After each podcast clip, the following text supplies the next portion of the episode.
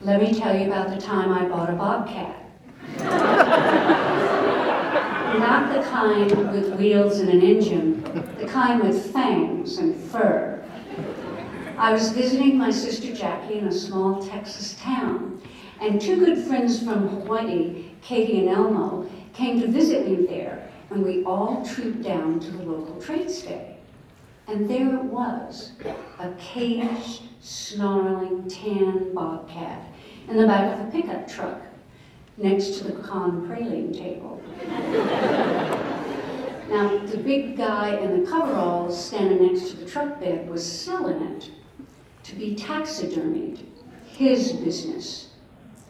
Not to be worn to ward off the cold, but to be stuffed and stand there for somebody who hadn't hunted.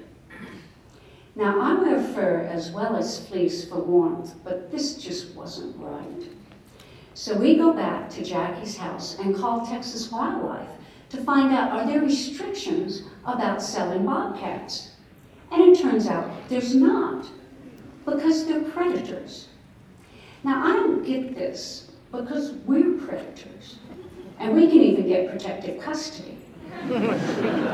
so we decide that we're going to do something about this, and Katie and I have some cash, and Jackie knows where there's wildlife sanctuary that we can release the bobcat. So we decide to go back and offer $100. And when we do, the seller gets kind of coy and says, now, you're not going to be keeping it in a cage, are you? Or selling it to a zoo because I don't hold with caging critters. so the deal did get done. And after the money exchange came the cat transfer. And the seller had a smaller cage back at his place, so we all caravanned out there. And it was quite the scene there were numerous cages around his property with more bobcats and other small animals. This guy was running a taxidermy to go operation. And our bobcat was scared and scary, still snarling and snapping, and no amount of prodding by the big guy would get it to come out of its cage into the smaller one that was butted up against it. Finally, he turned the hose on the cat hard, and it shot from one cage to the other. So it was still kind of shocked and quiet while we loaded it into Elmo's pickup truck. So off we all go, wired and wrung. On the way out to the refuge, my sister was in the lead car with her son, Nathan. And he says, Mama, why are Auntie Susan and Katie buying that bobcat? And she said, it's because they don't have to buy anybody $100 sneakers.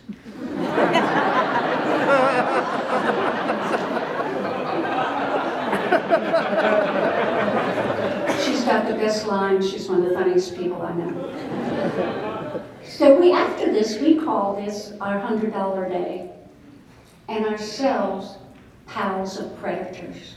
Pop for short. This was our one meeting. Stop while you're ahead.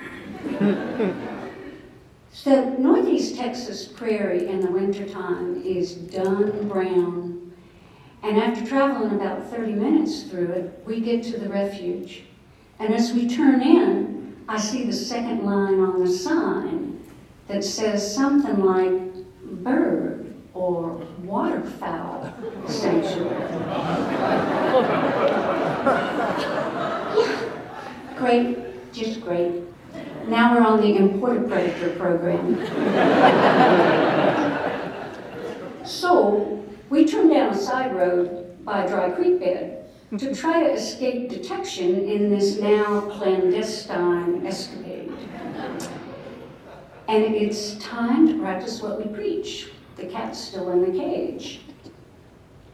Now, there are folks who know about wild animals and cages. We were not them.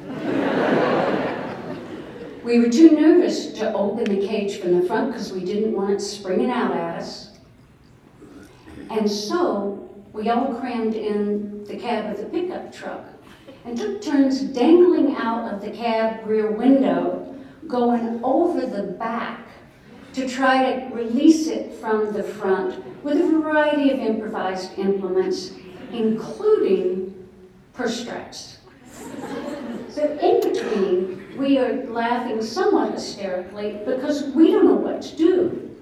And the longer we wait, the better the chance of somebody discovering us like a birder or somebody with a badge.